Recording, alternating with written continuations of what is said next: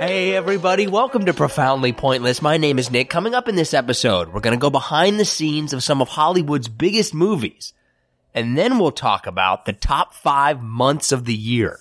When I was casting Mean Girls, uh, Rachel McAdams came in and auditioned for us. And I remember that I just kept watching her audition over and over every day, saying, This girl is a movie star. I want to thank you guys so much for joining us. If you get a chance, like, download, subscribe, share. We really appreciate it. It really helps us out. So you know when you're watching a movie or a TV show and the actor just seems perfect. Like they just seem perfect for that role. Our first guest is the person who makes those kind of decisions. This is casting director Marci Liroff and she's been a casting director in Hollywood for nearly 40 years, working on some of the biggest movies, everything from Mean Girls and Indiana Jones to Freaky Friday. How did you basically get, become a casting director? Well, I was working for a talent agency, International Creative Management, and it was one of the biggest talent agencies in the world at the time. And through working there, I met and worked with several casting directors because the casting directors were basically uh, trying to cast their projects, and they would come to an agency like ICM to try and find actors to work on their projects. And so, through working there in the television department, I was exposed to what casting directors do. And essentially, the agents are the sellers, and the casting directors are the buyers. And I realized that I I liked being the buyer better than being the seller. was that always something that you wanted to do? Didn't even know what it was growing up. Uh, no, I, I really just fell into this. I got out of college and I knew I wanted to do something in the entertainment business. It, it, it could have been music or film or television. I, I, didn't really know what, and so I bopped around to a few different jobs in the entertainment business, and which is which is I think a very good idea for people when they're just starting out is to learn the business, and this could translate to many businesses, but to learn the business from several sides. And so that's what I did, and through doing that, I I fell into casting. I think a lot of people have a basic idea of what a casting director is, but what what are you really doing? uh, well, what we do is we work with the filmmaker, we collaborate with the filmmakers and the the producers and the studio and the network, if it's television, to help put what's on the paper in their script, bring that to life, and come to fruition. And so we meet with the filmmakers and the creatives involved and go over the script and have a conceptual artistic meeting talking about what what we're looking for. And uh, also there are sometimes financial constraints in that we we need to hire a a name movie star for a part so that we can get the movie uh, released and on screens uh, or sometimes we're looking for brand new people. It, it all depends on the project. And so then I've been given my task and I go out and come up with the ideas of actors for these parts and also work with the agents and managers to hear their ideas. And then we slowly start bringing, actually, not slowly, we quickly start bringing in actors to audition for us. And so they, they audition for me and I read with them, meaning I, I will read the other part. Uh, we videotape it and we just start narrowing down so that we start we could start with thousands of suggestions and see hundreds and just start narrowing it down. And when you're putting together an ensemble it's important that all the people fit together and that they make sense within the project. And then when we finally make our choices the casting director negotiates the deal for the actor. And once they're cast then i'm on to the next. That sounds like an incredible amount of work it is a lot of work, and and now that the technology has changed, in that with the, the internet, I can do a, a larger volume of work a lot faster. But the i guess the keywords are larger volume. So sometimes when i'm doing a search i'm not just doing it in los angeles i'm doing a search worldwide which means that I'm looking at thousands of audition tapes that, that people are sending to me from all over the world. How quickly will you narrow somebody out? Because I have a very trained eye and I have very good instincts, I can look at an audition for a few seconds and know whether they're in the game or not. Okay, you take one look at them and say they're playing this part, and like, nope, that they don't look like that, or you can just tell. Like, what? How can you just tell? Uh, sometimes it's just not the right look for the piece. Like I, let's say I'm doing a period piece, and and this person looks extremely contemporary, and just doesn't translate into the world that I'm trying to put together, or they're just not a strong enough actor. And so, if I I can see that they're either prepared or not, pretty quickly. Does the director or whoever's kind of making that decision, so to speak, do they usually have a pretty good idea of what they're looking for, or do they ever want you to kind of surprise them? It's really, it's, I'd say it's 50 50. It really depends on the person that I'm working with. Many times the director has a very fixed idea of what they're looking for, and it's my job to find that for them. Along the way, I'm also meant to use my creativity to bring in some people that are that are very outside the box of what the director wants because sometimes that's more interesting. Is there any kind of specific characteristics that okay that translates really well on camera, like something that you're always looking for in an actor? Uh, there's this undeniable thing about charisma that you can. It's very hard to explain what it is, uh, but you know it when you see it because you want more. You just can't stop looking at that person and wondering what they're going to do next. You've worked with some really big directors, you know, Steven Spielberg, Christopher Nolan. Mm-hmm. Is there something that they that they have in common? I would say that they are uh, articulate and know what they want See, there's one thing like you have you can know what you want, but you can you can be uh, not very articulate articulate and, and not able to communicate to people what you want. So you might have a great vision, but if you can't explain it to, to people in all the different departments that you're working with, then you're useless. And so a good director is able to. Uh, explain themselves and and voice what it is they're looking for and also able to make decisions because a director is making literally hundreds of decisions every day. And those decisions will affect the trajectory of that project in so many ways. When you're doing the casting, I mean, I think people would immediately think of like the lead roles, but are you doing it all the way down to, you know, the smallest of the small? Yeah, the casting director casts the lead roles although sometimes the project comes to us with the leads already cast. But we cast the lead roles down to the smallest speaking role, which w- would be like a one line part. So we cast everyone that speaks. We don't cast background actors. That's another company that casts the background actors. When you talked, we talked a little bit about charisma. What are some actors that when you looked at them that they just jumped off the screen to you?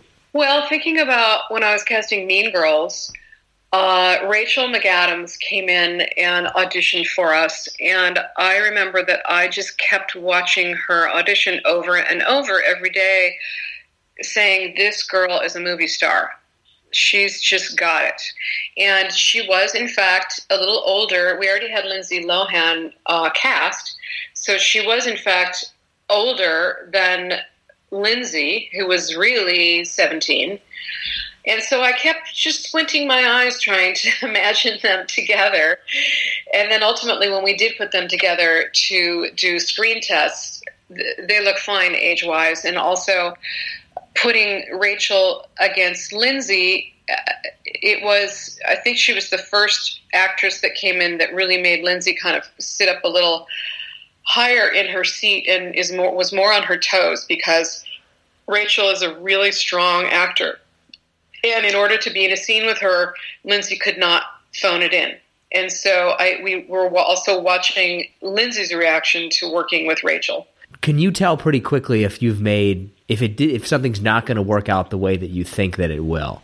Like, oh, this this this looked good on paper, but not in reality. Uh, sure. Uh, here's a little story. When we were casting ET, Uh, we had a little boy that we thought would be great for the lead role, and then we had all the other boys that we thought would be great for his friends and his brother. And so we invited them over to the writer's house to play Dungeons and Dragons just to see what they would be like together, to see what their chemistry would be like if they were just hanging around casually playing a game. And in two or three minutes, it became very clear that no one liked this little boy. He just did not fit in with this other pack of kids, and he just suddenly did not seem like it seemed that he was right for the role any longer. So that we went into that with great hopes and realized very quickly that he was the wrong kid. What, what did I read this? So that Tom Selleck was initially going to be Indiana Jones? Yes, that's true. So we had a very long search for that role, and we had decided on on Tom Selleck. However, he had done a television pilot, uh, and that was Magnum PI, and was waiting to see whether it was going to be picked up or not. And in the meantime, we hit a, I want to say it was a writer's strike, I'm pretty sure. And it was a writer's strike that went on for several months, quite honestly. And uh, in the in the end, he probably could have shot this film because the whole the business in the U.S. was kind of down because of this. So, uh, and then we cast Harrison, and that was history. When you, when you look at a movie like that, where you were the casting director, though, do you ultimately? I'm going to phrase this horribly, so forgive me. But do you Okay. think do you think that it would have been different if it would have been Tom Selleck? Like, would would the whole movie have been different had the casting decision been different? Well, first of all, I want to say that this movie was cast by Mike Fenton, my boss, and I was his associate and trainee. So I was I was really coming up at that time. Uh, but going back to your question, would it have been different? Yes, because Tom Selleck has a very different essence than Harrison Ford does. You know, they, they both absolutely were right for Indy for Indiana Jones, but how how Tom Selleck reacts to something is very different than how Harrison Ford does.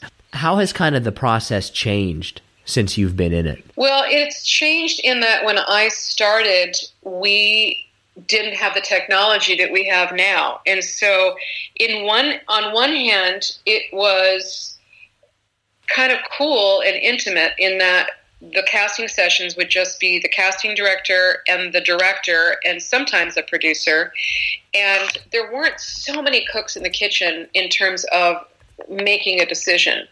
Now because we have video cameras which we didn't have back then we have video cameras and we we uh, videotape an actor and then we send a link to their audition to so many people that are involved in the decision where it used to be just a handful of people and now there could be 30 people that are deciding on a role Is, is that helpful, or is that too many cooks in the kitchen? i think it's too many cooks in the kitchen but i don't know what there is to do about it it, it is the way it is How much will I'm going to use the word politics, but I don't mean the word politics in that kind of a sense. But how much will like, oh well, other things besides just raw acting talent play into it? Well, you can definitely use the word politics because it's absolutely a, a part of it for sure. Uh, it's also business in that we have to think, you know, I have to put my producer hat on when I'm tr- helping people come to a decision because it has to make sense for us uh, financially who we're hiring. Meaning, uh, sometimes it's not always the best actor that, that wins the part, it's sometimes the actor that has uh, more following at the box office. Has social media changed any of it? Like, will you look at an actor's social media or anything like that?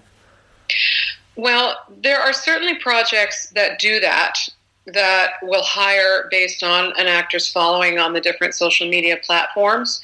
But to this day, I've not really seen it monetized, meaning I have not seen a project, film or television, or new media, well, maybe more in new media, uh, that, that has an act, a, a person like an influencer or whatnot playing one of the roles and that the project makes lots of money because they had this influencer in their cast. So far, that is not really monetized.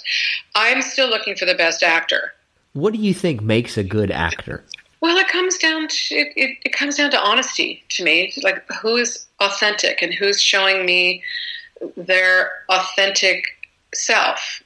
Now, uh, for instance, you, I mean, you look at Meryl Streep, and obviously she's not authentically a Polish, you know, war a woman from from uh, in Sophie's Choice, but she becomes that woman authentically and has and, and just disappears into the skin of whatever character she's playing. And she plays Miranda in um, uh, what's the Prada movie? Oh, uh, Devil Wears Prada. It's a great I mean, movie. you you believe her. You believe her as that because she's authentic in what everything that she does. How many actors though can really convince you that they can be anyone, and then how many actors they kind of have to be that person to begin with? I think a good actor has. I mean they don't have to actually be that person, but they can relate to the person. For instance, look at Sir Anthony Hopkins in uh, Silence of the Lambs. Now he gives a incredibly compelling performance as Hannibal Lecter. Is he is he really a serial killer? No, obviously not. But he makes Dr. Lecter relatable because Hopkins found something in that character that he can make him relatable. You also do a lot of coaching with actors. What's the kind of general advice that you give them? Uh, to be prepared, to be as prepared as possible, and to know the material inside out so that when they go into audition, if they're lucky enough to get some direction, they will be able to handle it because they know the material really well you'd be surprised how many people come in and they really don't know the material as well as they should. Why why wouldn't like why would an actor not do that? Why would they not know it? there's just there's a lot of bad out uh, bad advice out there. I also teach auditioning classes and I try to replicate what an audition is for these classes. And it surprises me how many people come in for the first class and they're meant to do a scene and they're not off book, meaning they're not uh, memorized.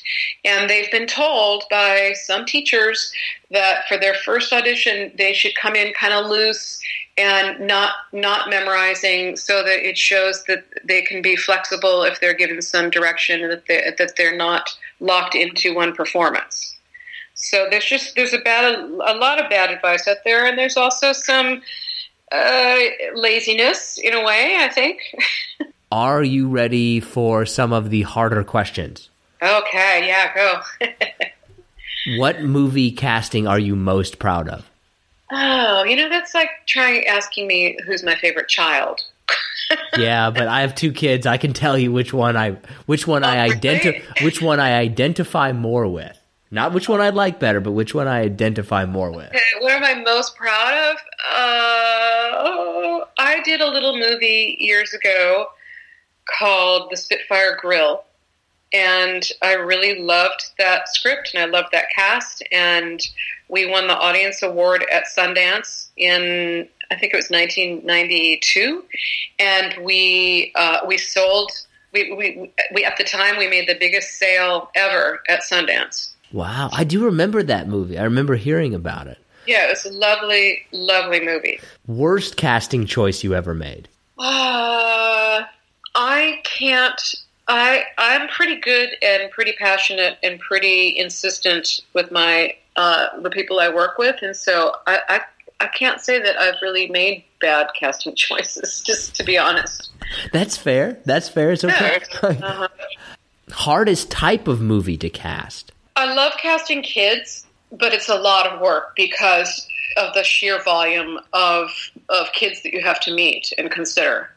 And so I, I love the process, but it's it's exhausting because you have to be really on to uh, to get the to help get the best out of them and it's it just the sheer numbers are, are pretty exhausting so as much as I love it, it's a diff- very difficult process. We're seeing a lot more movies, you know, with female leads, with a lot more diversity being reflected, I think, in the casting.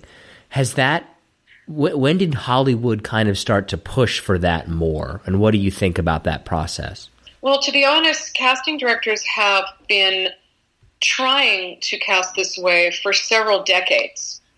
We it is our job to come up with interest, sometimes more interesting ideas than are on the page. And we have constantly been changing a role that's written as a man into a woman, or bringing in someone who uses a wheelchair with with no mention of the wheelchair in the character description.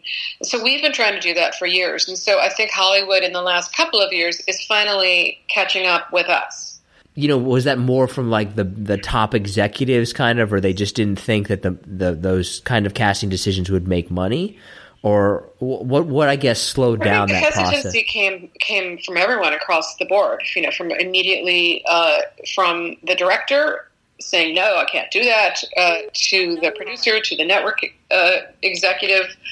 Uh, people people just were kind of stuck and as casting people, we've been trying to present a picture of what the world really looks like for, like I said, for several decades. Can you tell me like one quick story from these different movies?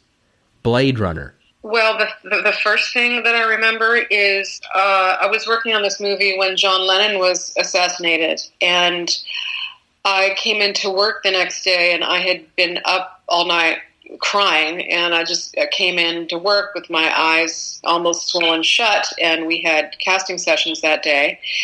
And I remember sitting in the lobby waiting to meet with Ridley Scott were Jeff Goldblum, Eddie Olmos and there was one other I think it was actor Joe Pantoliano I'm not sure.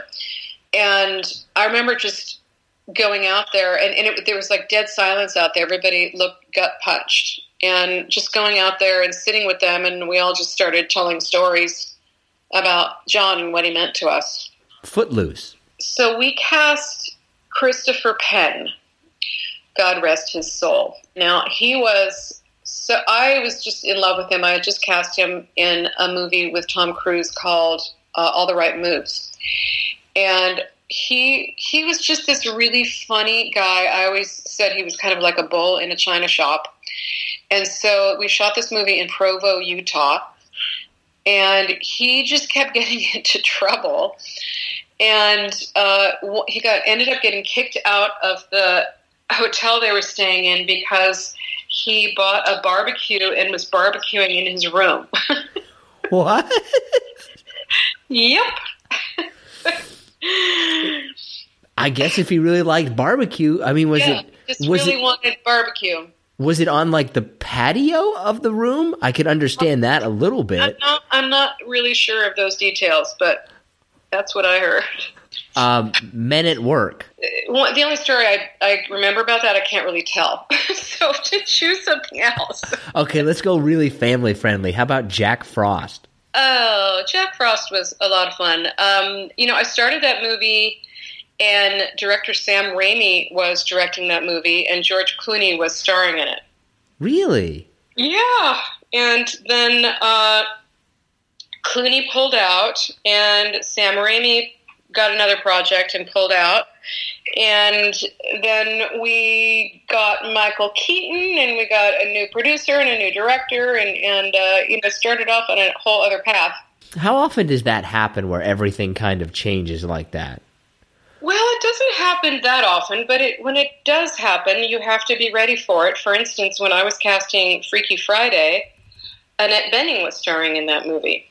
And uh, two weeks before we started shooting, she pulled out because we didn't have a final script. We were doing heavy rewrites on the script, and, and the writer was just handing it in, let's say, 20 pages at a time. And she just felt unsure to go into rehearsal until we had a full script.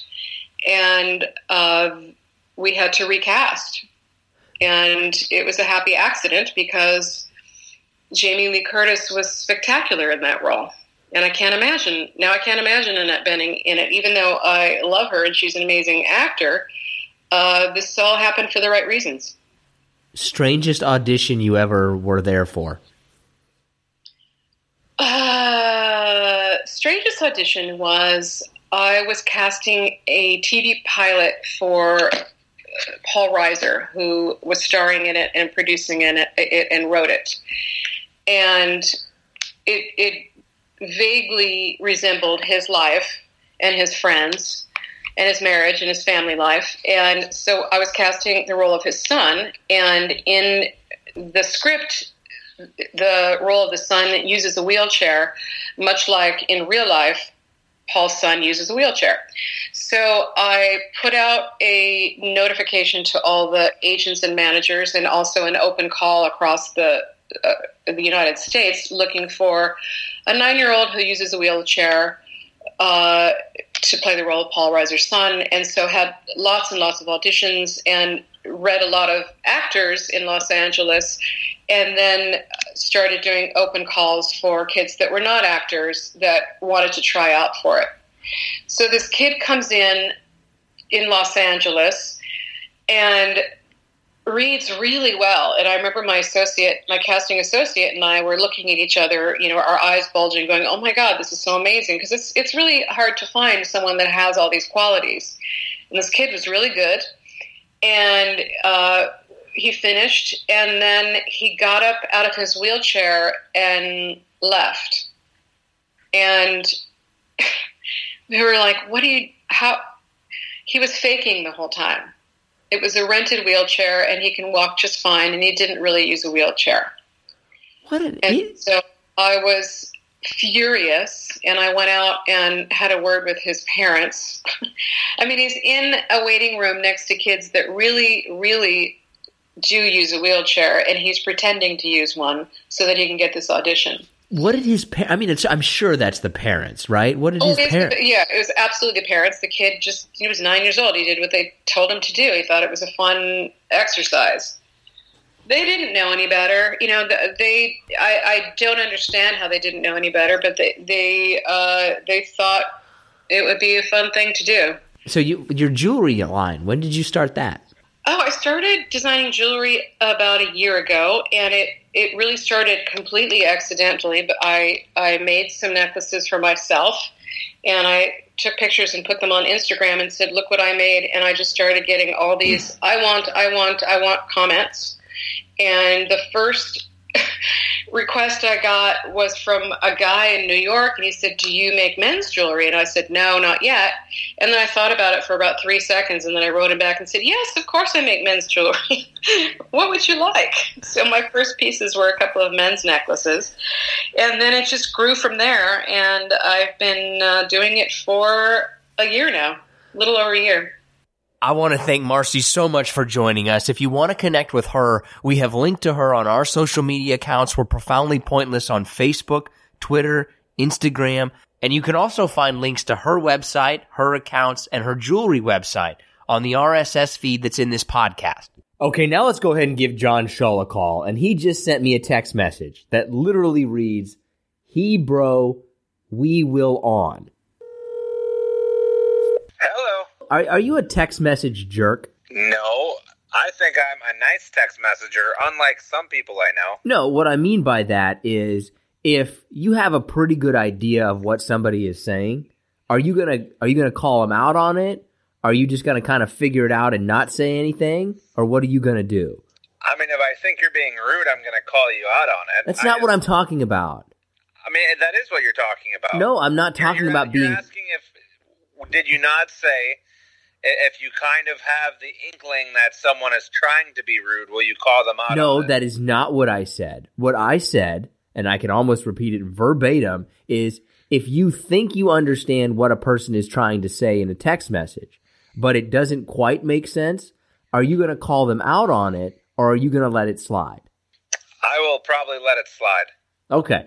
Thank you for answering my question.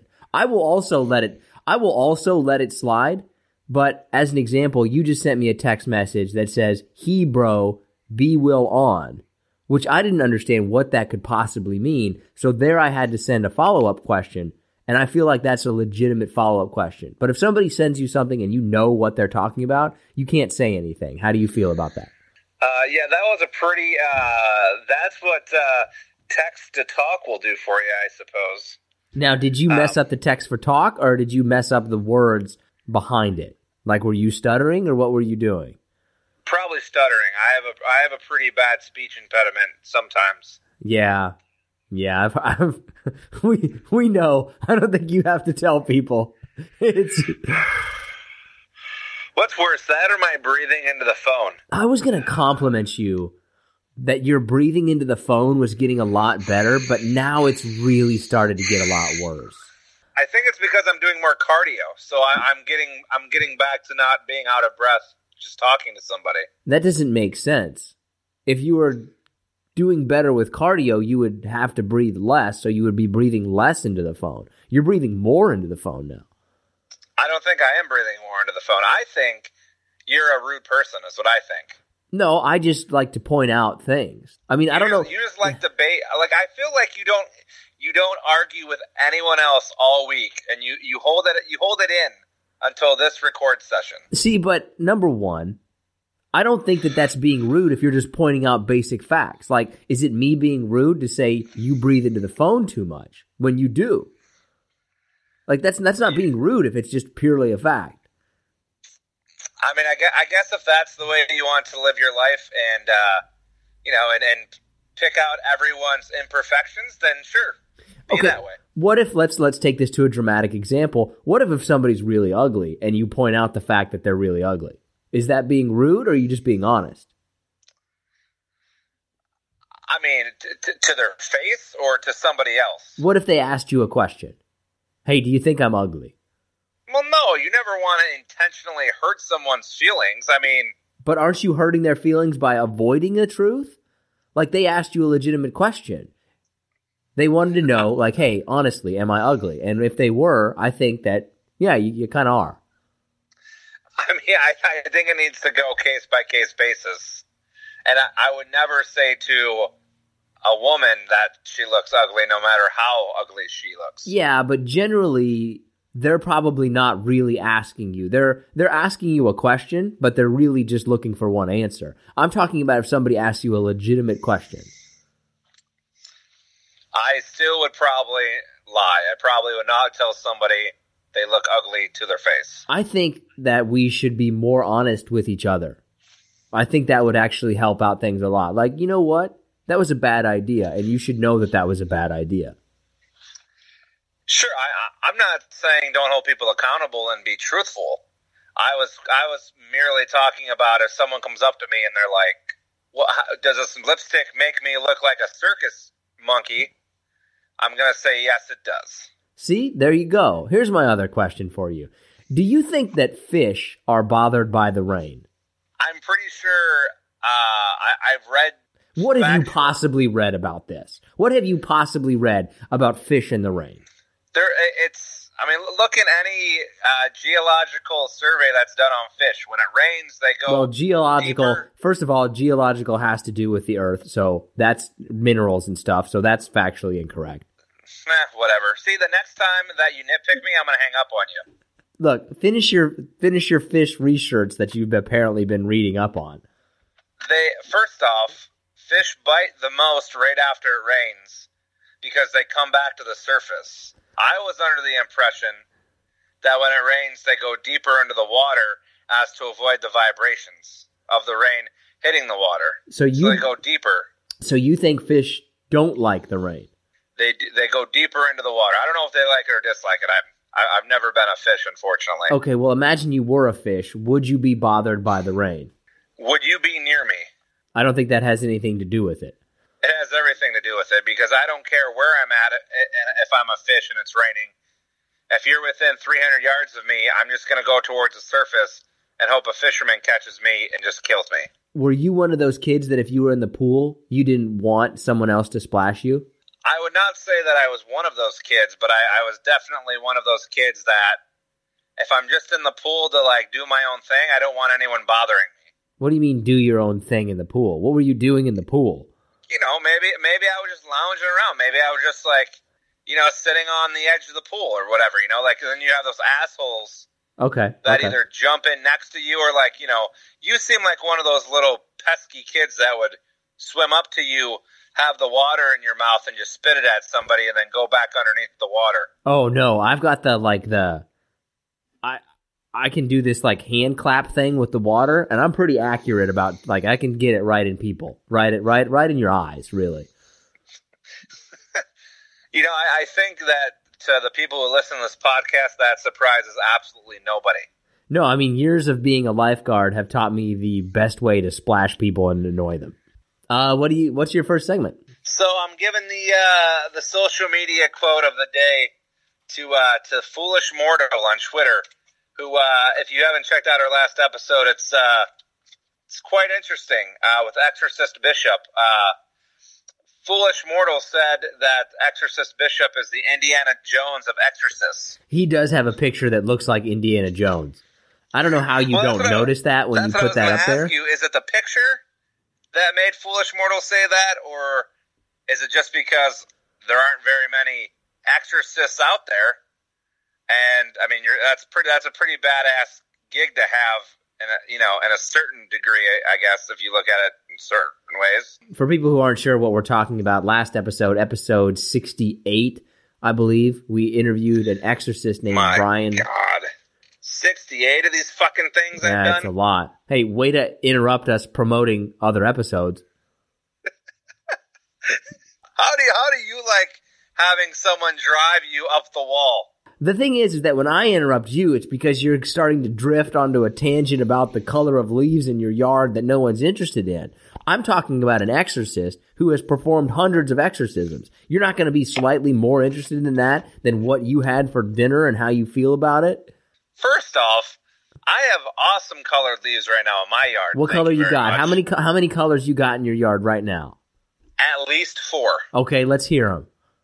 Red, green, yellow, and like a dull orange. You you don't have purple? If you don't have a purplish one, then get out of here. Nobody cares. Do you even have trees where you are? Seattle? Yeah. Look at I can look out my look here's what I'm looking at right now outside of my window. I got a purplish, I got a reddish, I got an orangish, a yellowish, a greenish, and then I got some bare ones just to remind you of what's already happened. That's what I'm talking. That's fall colors, not that crap you got in Michigan. That's fine. You know what I'm looking at? I'm looking at a dartboard with your face on it. Does it actually have my face on it? Yeah, it's it's a little has a lot of holes in it, but uh, How am I looking? Yeah, I'm look, looking at it right now. Is it a good picture of me or is it a bad picture? No, I, I think it was taken on one of those bender nights where you didn't know where you were except to go to the one food the food truck that no one wanted to go to in Orlando, Florida. Oh, it's a great food truck. If you're ever in Orlando, Florida, there's a food truck that's on, I think, Orange Avenue, maybe Eola. Oh, God, I still dream about that. Uh, uh, do you have your next segment? Yeah, caught. but I, I don't know like I don't know if if I want to like I feel like you've been so mean to me today that we should take 30 seconds just to say something nice about each other. Okay, you go first. I appreciate you for all the hard work you put into this podcast. Thank you. I appreciate you for giving me that compliment. I knew it. I knew you could say something nice. I knew it. I just did say something nice. There's something nice I just said about you. I said appreciate. I appreciate you for giving me the compliment that you just gave me. Now let's move All on. right. We're moving on. All right. Uh, so you have to pick one uh, to go skiing or to go, go snowboarding. Which one are you choosing? Oh, skiing. That's easy. Skiing is a little bit easier. Snowboarding, if you're not used to it, that can that can be a literal pain in the ass. Skiing, I think, is the is the way to go. So uh, you've done both, I assume. No, I ha- not really. I've tried to snowboard. I I just I, I like skiing better. It's a preference thing. I don't have I don't have anything against either one.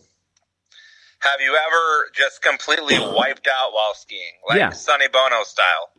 First of all, that's too soon. that's Sonny Bono. he died while skiing. There was somebody else that died like right around the same time skiing, like Sonny Bono did. I mean, I, I guess if, if, if we're being serious, I, I think Liam Neeson's wife died that way too. I think. Did wow, that's a lot of people who die skiing. I've look, it's a little bit dangerous. I've had a relative that I went skiing with said they were a good skier that was not a good skier in any way. And I'm pretty sure when they wiped out, one of those straight down the mountain wipeouts, all you see is the cloud of white coming into the air. I really honestly thought they were going to be dead. I, I have a feeling I would be that person. Like, oh, I can ski, no big deal. and then it would be an absolute terrible idea. You don't you don't strike me as a good skier. You're too top. I mean, look, not not because of your body size, but because you're generally more top heavy. Like you would just tip over too easily.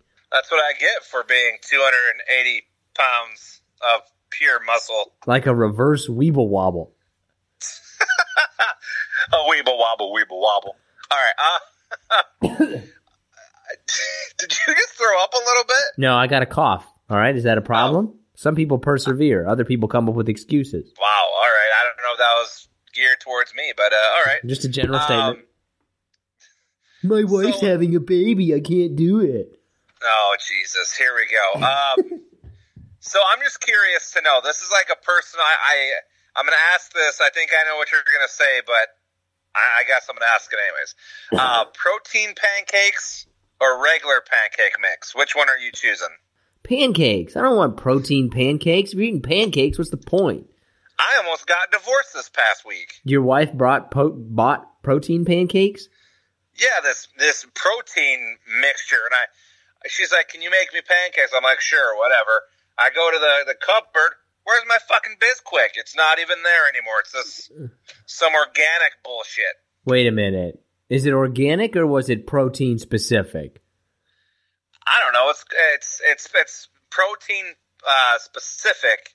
Well, I had to be careful. I just almost said protein Pacific. Um, it's hard. but uh, I, I mean, I pull it out, and it's just, and, you know, and I'm, oh my god, small and wrinkled. uh, this this is really just all. This has just gone all to hell. That whole segment there hasn't. I should I should probably just uh, yeah. Don't eat protein pancakes. Just get the regular stuff. It's hard to get a good pancake. It's really hard. Pancakes are good if you can find good ones. I can think of maybe two to three restaurants that I can honestly say that was a good pancake. Breakfast is the worst meal to eat out. Every time I eat out breakfast, I'm always like, mm, that was okay.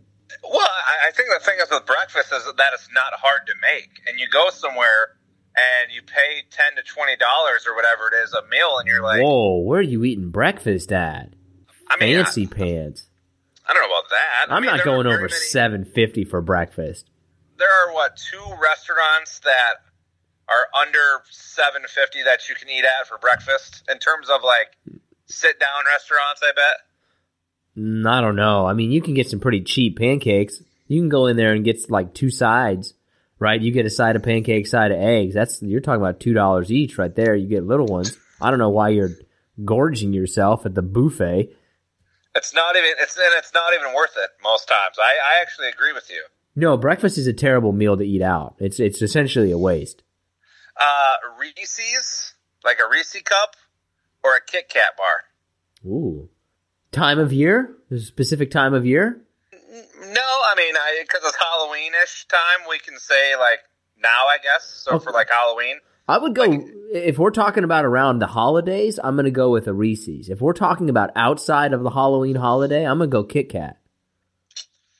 Okay, so have you ever done it where you put them in like the freezer and get them like really cold? Which one? But you, I mean, you can do it to both. No, why would I do that? Because it's delicious. Next time you get a Reese's or a Kit Kat bar, put it in the freezer and get it like frozen or, or really cold and eat it. It's way better than eating them at room temperature. How can you eat it if it's frozen? Well, you know what I mean. Like you get it cold, right, and then you, you eat it. Okay, what's the difference? I, I don't it's, believe it's, that this could possibly be any better. You know what your problem is? You just don't live life. Why do you have to be the guy that always asks questions? Because I like to observe and understand the motivations behind things so as to better reflect on life's true meaning. You know what would be ah. really good is if you actually mixed the Reese's and the Kit Kat together.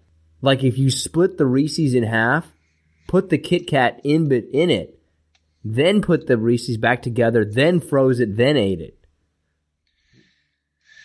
Yeah. Why don't I mean, you? I guess. Why don't you live life? Why don't you live life? live life to the fullest. Mix your Kit Kats and your Reese's together. Die of a heart attack at 36. Well, I guess I got four years to get there, so we'll, we'll see what happens. What do you think you're? on? What do you legitimately think you're on pace for a heart attack at? Like, where do you think you're going to have your first one? I mean, provided that I already haven't had one, um, probably 42 and a half. 42 and a half? I think you got, I was going to give you like 47. My father is not the most healthiest man there is, and he hasn't had one yet, so. So you got good genetics in that area. That's why I think Yeah. you could probably hit 47. Do you want to bet a hundred dollars that the day I turn forty-seven, if I haven't had a heart attack, you owe me money?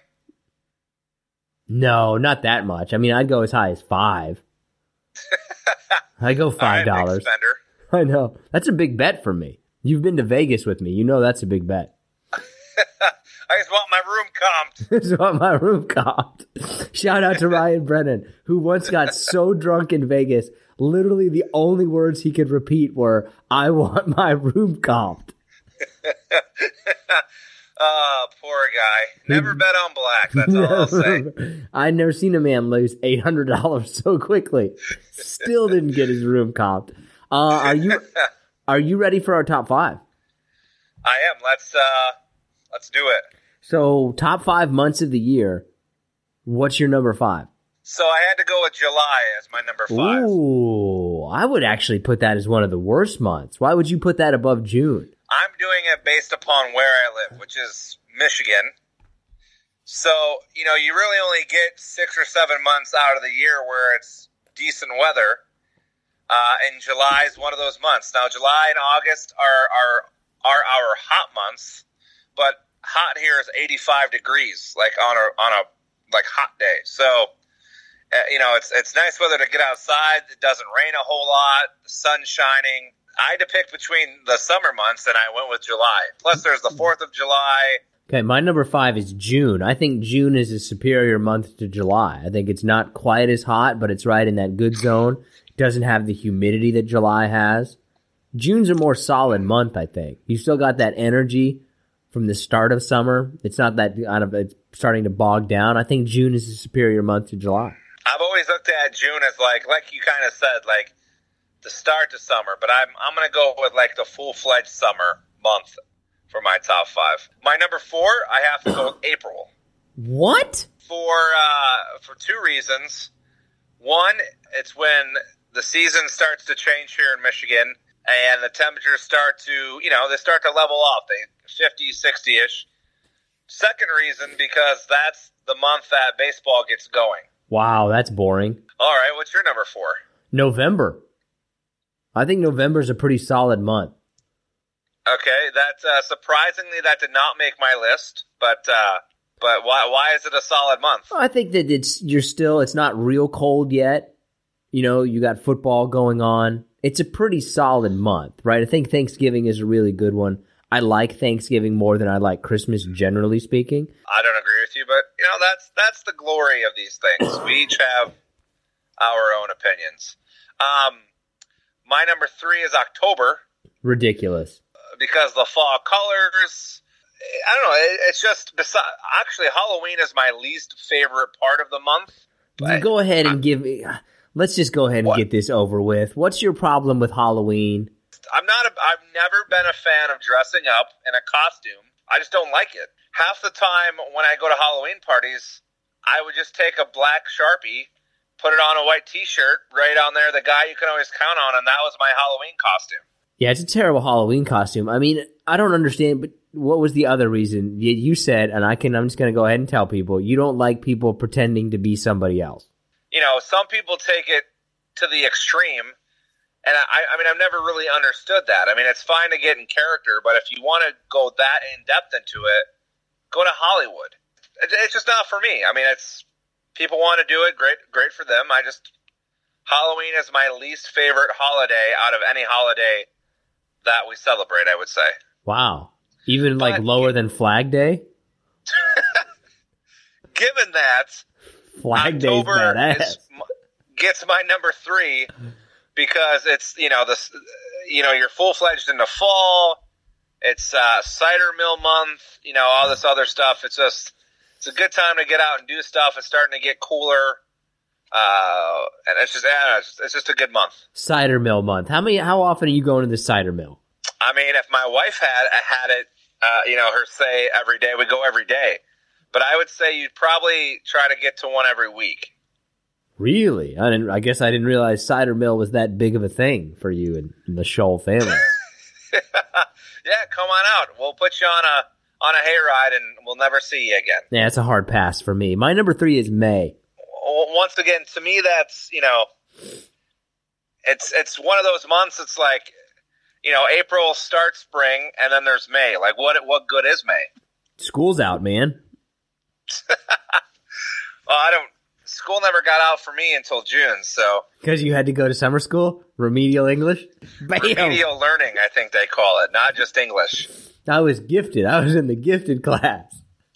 no, son, this is gifted the other way. Oh, what's your number two?